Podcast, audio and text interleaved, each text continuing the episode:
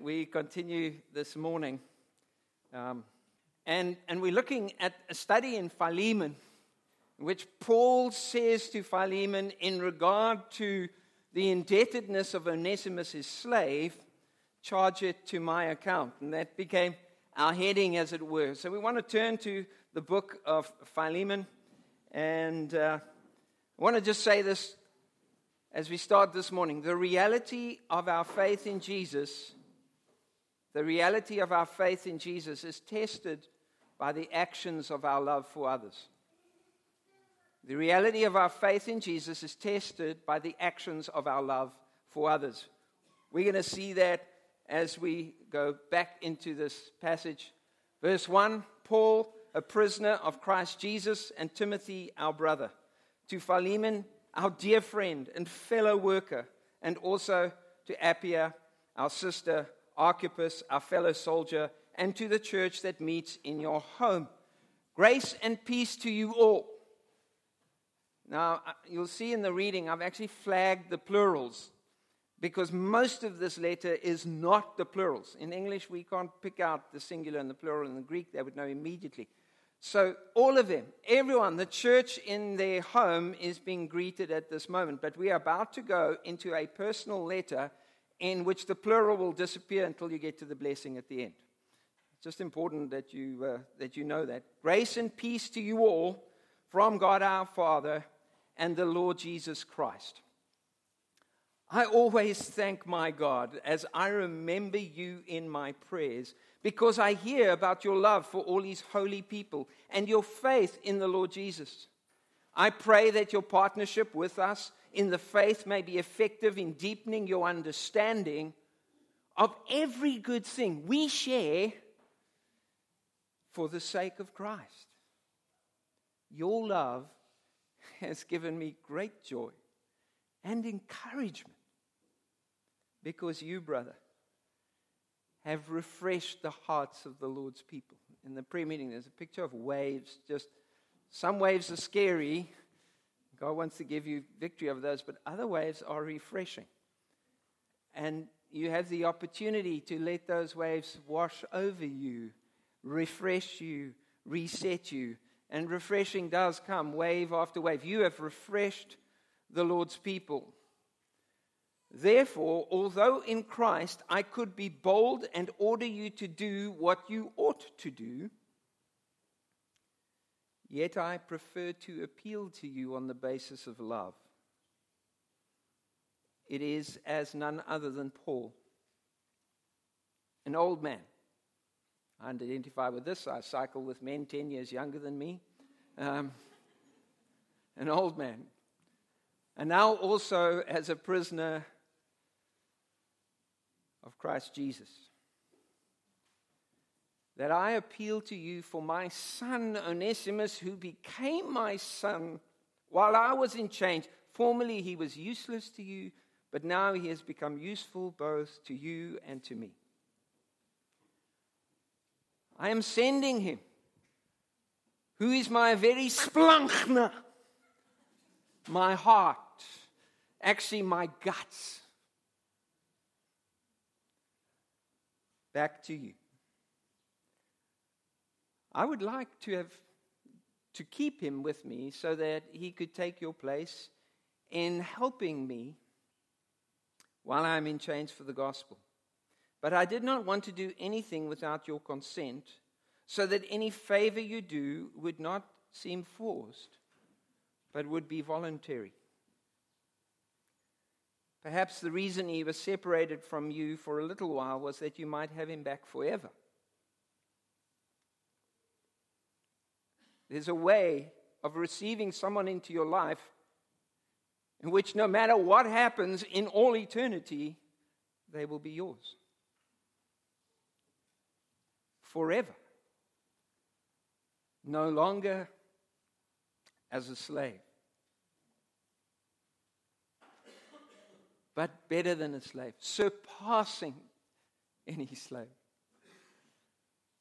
as a dear brother.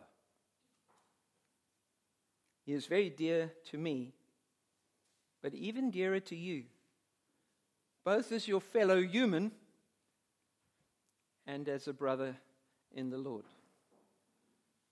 So if you consider me a partner, welcome him as you would welcome me.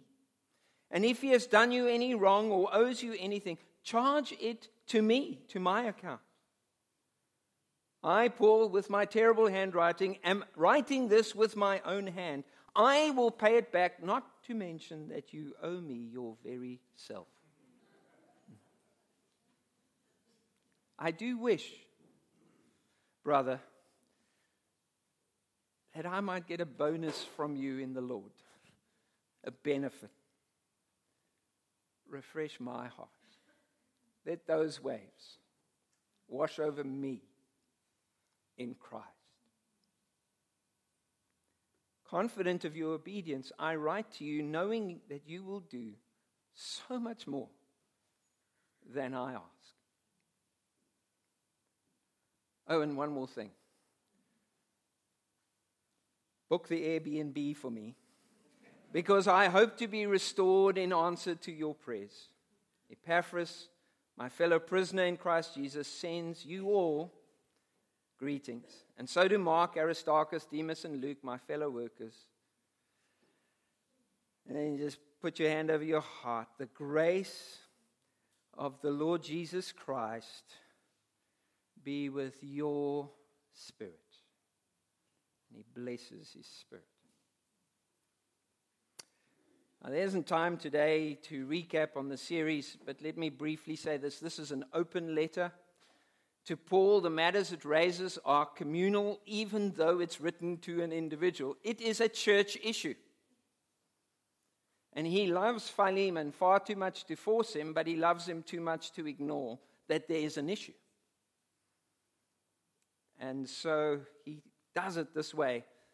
And, and very briefly, and we've explored this several times, the backstory is that Paul is sending Onesimus, a slave who most likely ran away from his master Philemon, to seek out Saul in Rome. I don't think it was an accident of providence. I think he had seen something in Paul and went after him.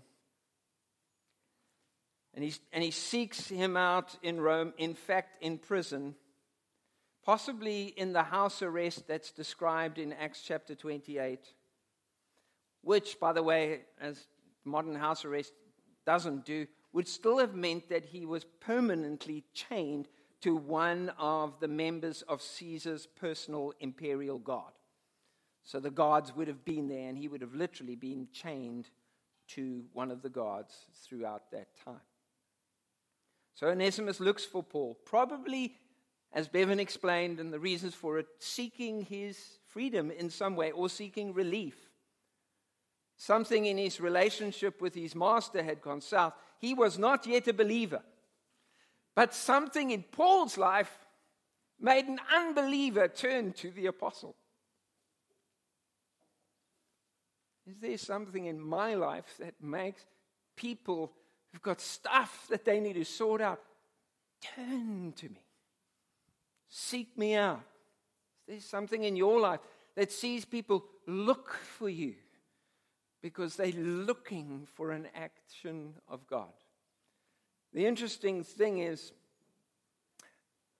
he finds Paul, and he finds far more freedom than he bargained for. He finds a true and genuine faith in Jesus. And his heart comes alive in relationship to God, who is now his heavenly Father, Jesus, who is his master. And he begins to learn with Paul to live, and like Paul, to live by a different spirit. And so, together with Paul, and as we've done this series, we've seen how Paul wrestled with the obligations of the gospel that it placed on him, Paul, in this kind of situation. And last week, Bevan took us through Onesimus and what are the obligations of living out the gospel for him, but also with Philemon. And today we focus in on the obligations of the gospel for Philemon. You see, the reality of our faith in Jesus is revealed and tested by the actions of our love to others.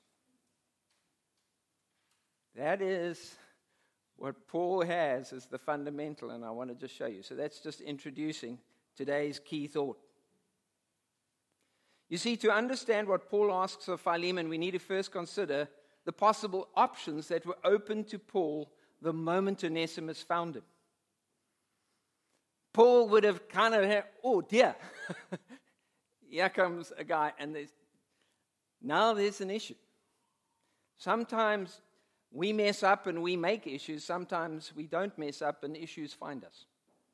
Don't be surprised when problems make their way to you. And so there was a challenge, and Paul had to wrestle with what are the options that present themselves to me because of Onesimus finding me. And did that change when Onesimus came to faith?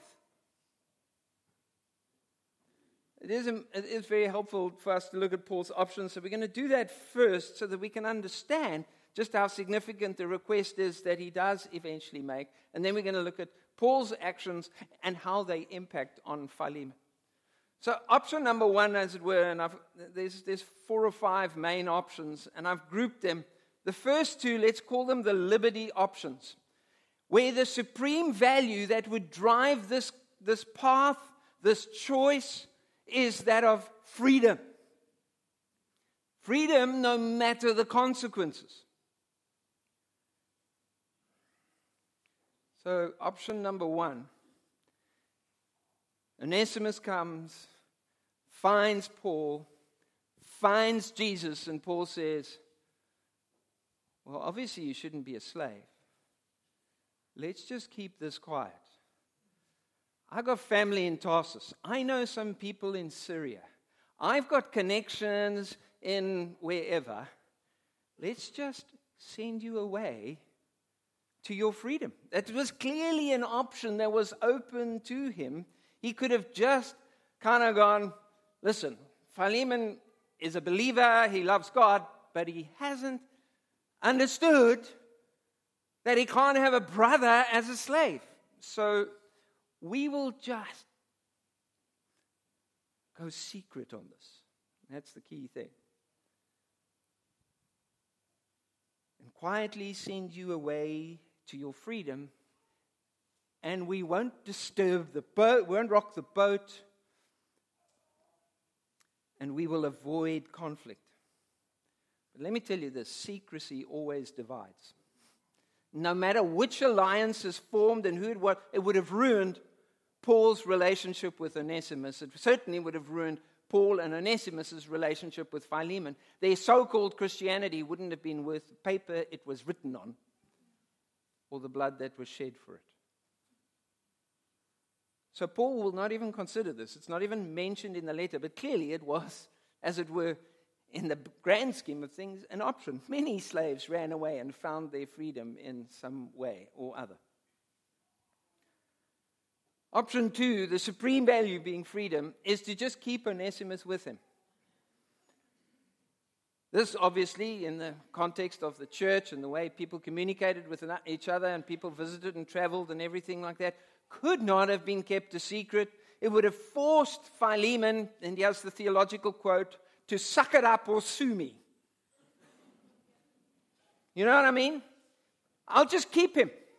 And Philemon, if you want to fight, come and fight with me. Of course, the law would have been on Philemon's side. And Paul could have said, Hey, I'm a prisoner already. Just throw me in jail again. Suck it up or sue me.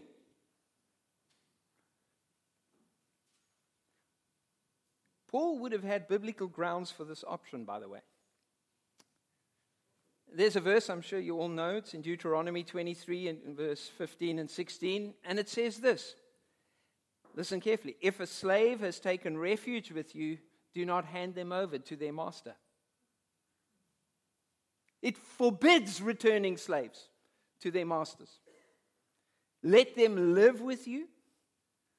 This is interesting in terms of some of the xenophobia stuff happening in our country. Wherever they like, whichever town they choose, do not oppress them.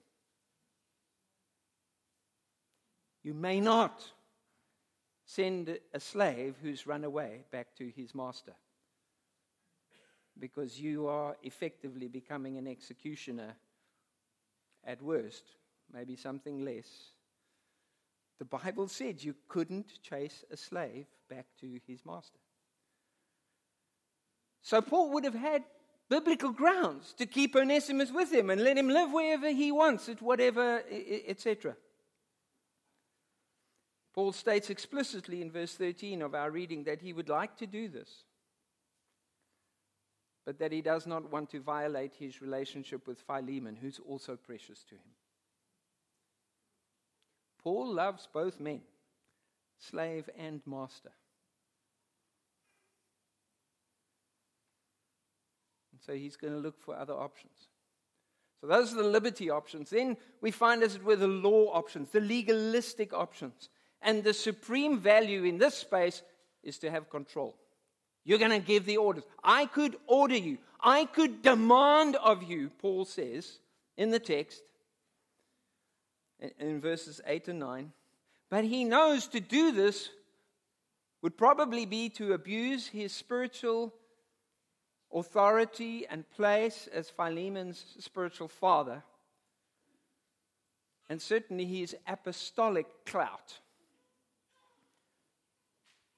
And so he wasn't there just wanting to take control, to just give orders. So, one solution, an option, would have been just to order Philemon to free Onesimus. But Paul has a completely different foundation that he builds his ministry and authority on.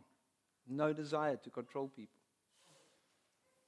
No desire to merely issue orders and demand and expect that people do what he says.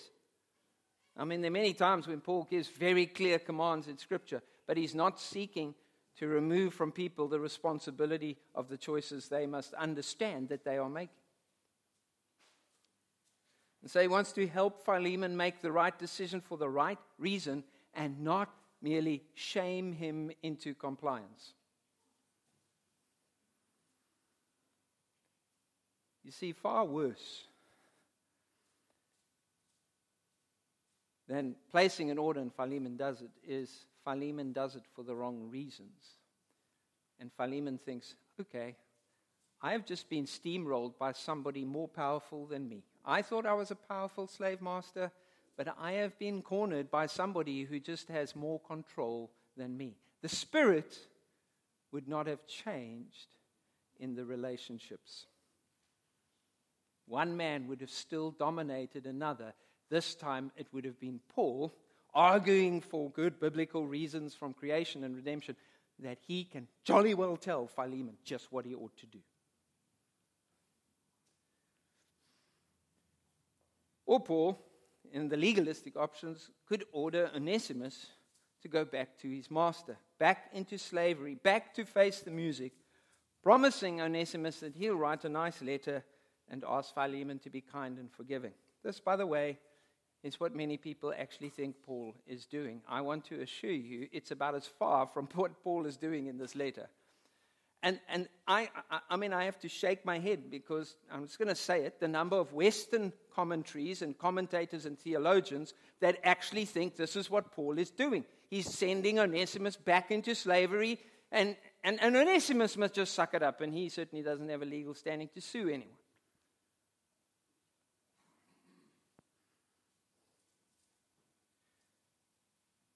While this is not what Paul is doing, it is a risk that Paul is urging Onesimus to take. It's a risk, but it's not what he intends. And so the, the last main option, and it doesn't have two subsets, is the gospel option. The one's supreme value was liberty at any cost, the other is control, spirit of control. This one, the supreme value, Paul says, I make an appeal on the basis. He's got a different building block. He is building this option, this solution on love. Love for Philemon, love for Onesimus. You see, he knows that the reality of Philemon's faith in Jesus will be revealed and tested, be tested by the actions of his love towards his slave Onesimus.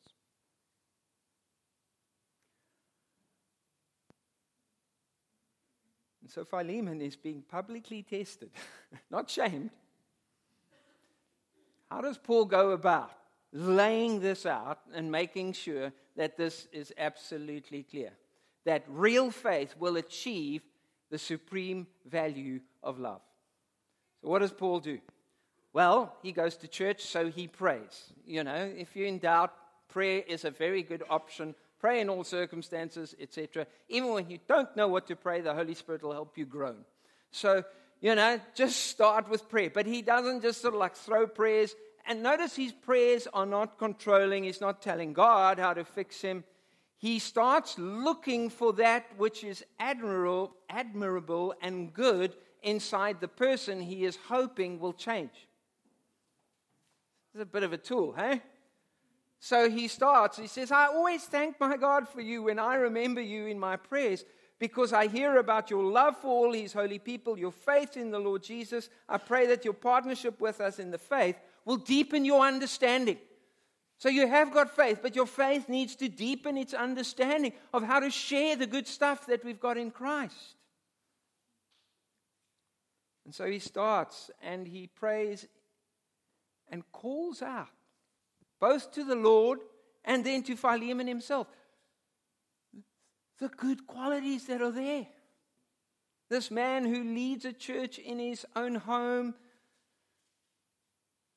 who has started to learn to love other people and put his trust in Jesus,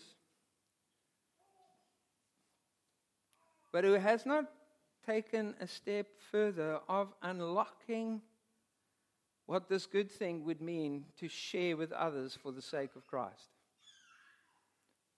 He's, he's like got layers. And the gospel's gone so far and Jesus says this happens, Matthew 13. You know, the seed of the word of God falls and it comes.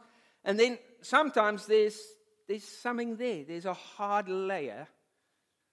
And the gospel seemingly taking fruit, but you're going to be tested. Right now, Philemon's faith is being tested. Will it break through this, this layer that he hasn't even seen up until now? So notice as Paul pastors him, he does not shame him. He honors him. He prays for him. That's a good strategy. He publicly honors him and privately prays for him. Paul discerns, and the gift of discernment is a really beautiful thing. But you, when you discern something's gone wrong in somebody else's life, how are you going to handle it? Paul publicly honors him and privately prays for him we often publicly dishonor the person and privately criticize them. That's how we think we're going to fix this. And then Paul's next action is to ask, is the petition. You know, Matthew 7 ask, it will be given to you, seek, you find, knock the door. We always think that is prayer but that is just healthy human relationships. If you need something from somebody, don't manipulate, don't trap, don't go transactional, just ask. It's a world of grace in the kingdom of Abba. Just ask. So Paul asks. Now, if you look through the entire letter, which we did earlier, but I'm going to have to just help you, there's actually two lines to the main petition. You know, he explains the context and prays and does everything. There are two lines that he asks of him. The first is, take him back as your brother and not as your slave. I have no idea how predominantly Western commentators and theologians say that this guy's being sent back into slavery, that Paul is telling Onesimus, suck it up and go back into slavery. How on earth can you say that when you see this? It is a risk he's taking. Yes, but it is not what he is doing. And the gospel sometimes requires a risk, and you've got to be able to tell the difference. So his petition is find your brother, free your slave. And there was a legal process in which that could be done called manumission. Sending him back as a slave was not only forbidden by Scripture, but Paul expressly requests Philemon to treat him as family and not property. So that's his petition, number one. Secondly, treat and welcome him as you would treat and welcome me. Imagine there's an Onesimus is there, that I, your spiritual father, have walked through the room. Now, they both, of course, and we've looked at this previously, were Paul's spiritual sons. They shared a creator, they shared a savior, and they actually shared an earthly spiritual father.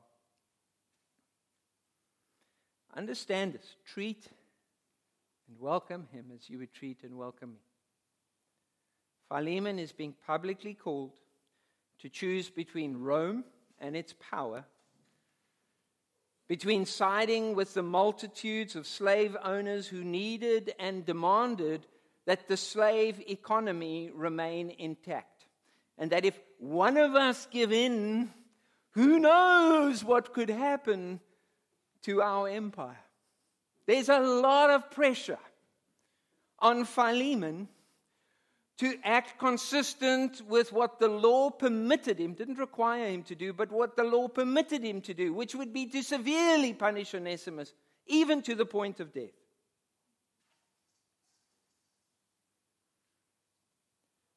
And Roman society, in a situation like this, would have put immense pressure on the slave master to uphold its norms and values and its, listen to me, its economy.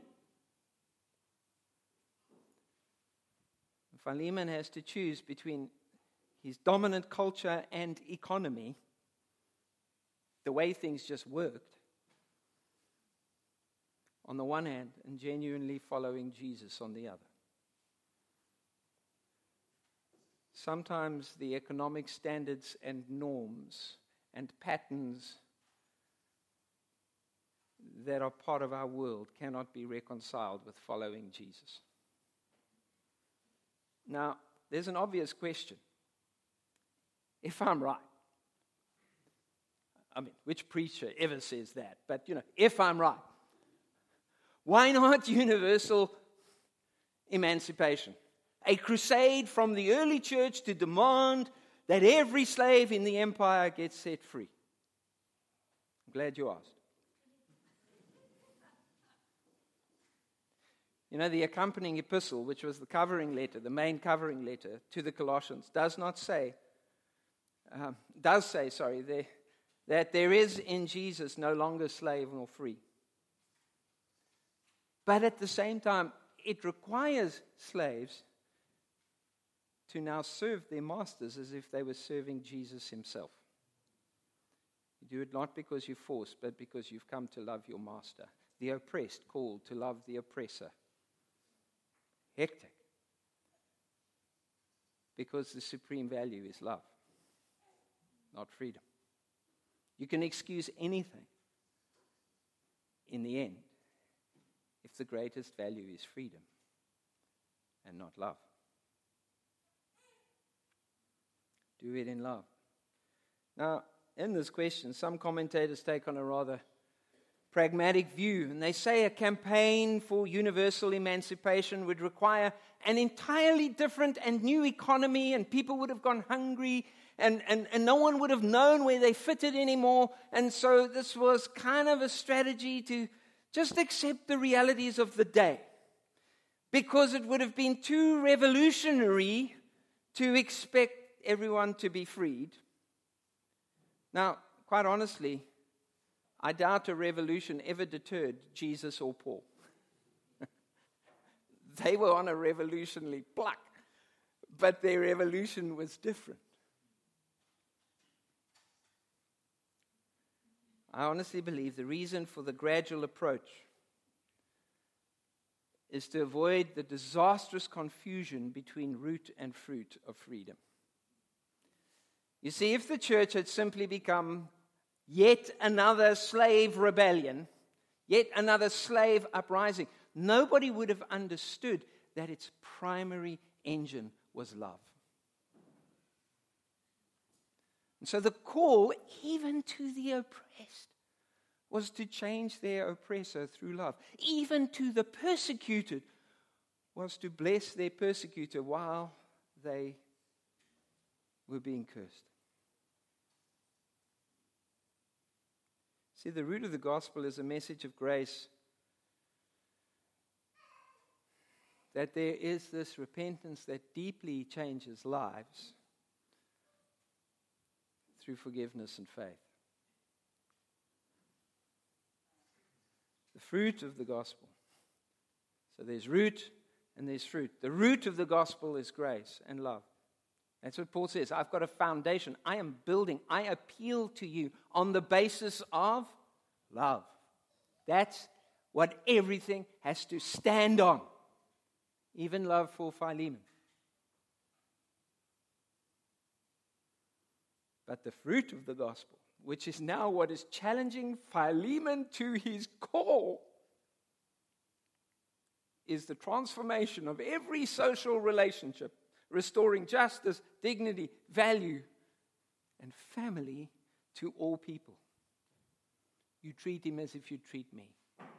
You make him your brother, no longer a slave. Paul is asking Philemon to show a real faith through the countercultural love that he's asking him to demonstrate. People had seen the fight for freedom and people had seen the fight for control. And Paul will partner with neither spirit. He wants to release love, he wants to release grace. And so he chooses these actions. And remember, I said Paul is no armchair activist. In the end, our series title comes home Charge it to my account. He offers himself as he names the price.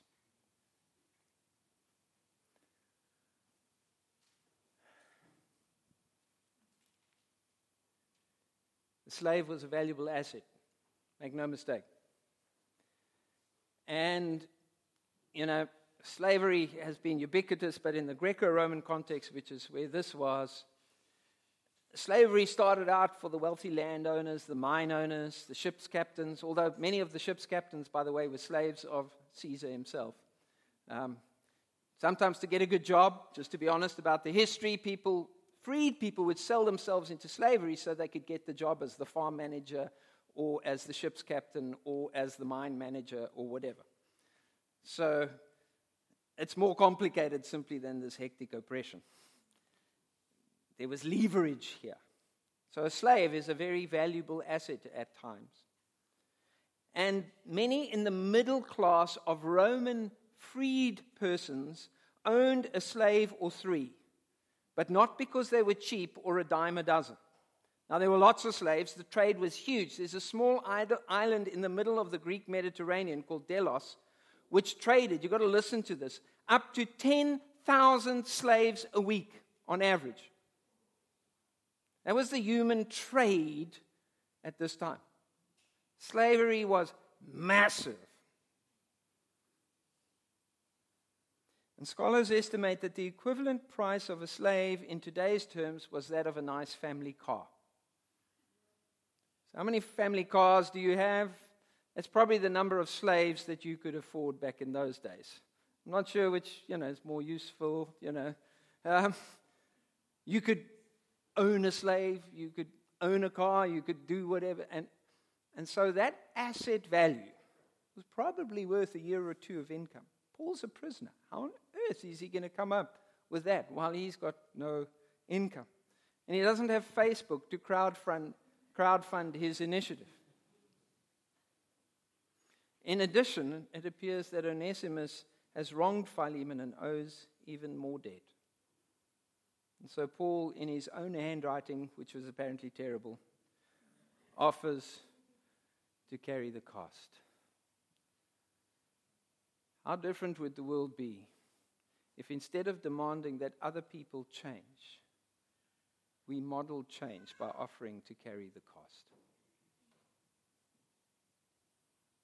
This is the obligations the gospel begins to place on those of us who follow Jesus. So, will Philemon accept the offering of atonement? Will his heart move? Well, church history is virtually unanimous in tradition and in conviction that happily Philemon passes the test.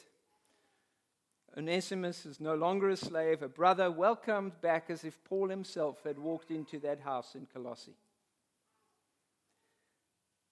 But funny enough, Scripture doesn't show us that. It's as though it's deliberately open ended. It's as though the challenge that presented itself and confronted Philemon needs to remain open so that we begin to place ourselves in the story. How real is my faith? It's tested by the question how genuine is my love? And what freedom do people find? Not because I'm on a freedom mission, but because the grace of God's love is flowing through my life into person after person. How many oppressors find freedom through me? Or am I too angry? And I would never offer to pay them a damn thing.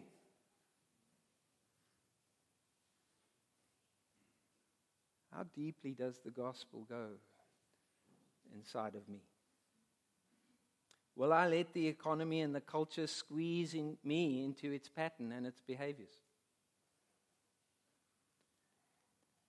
Or will I embrace the way of Jesus?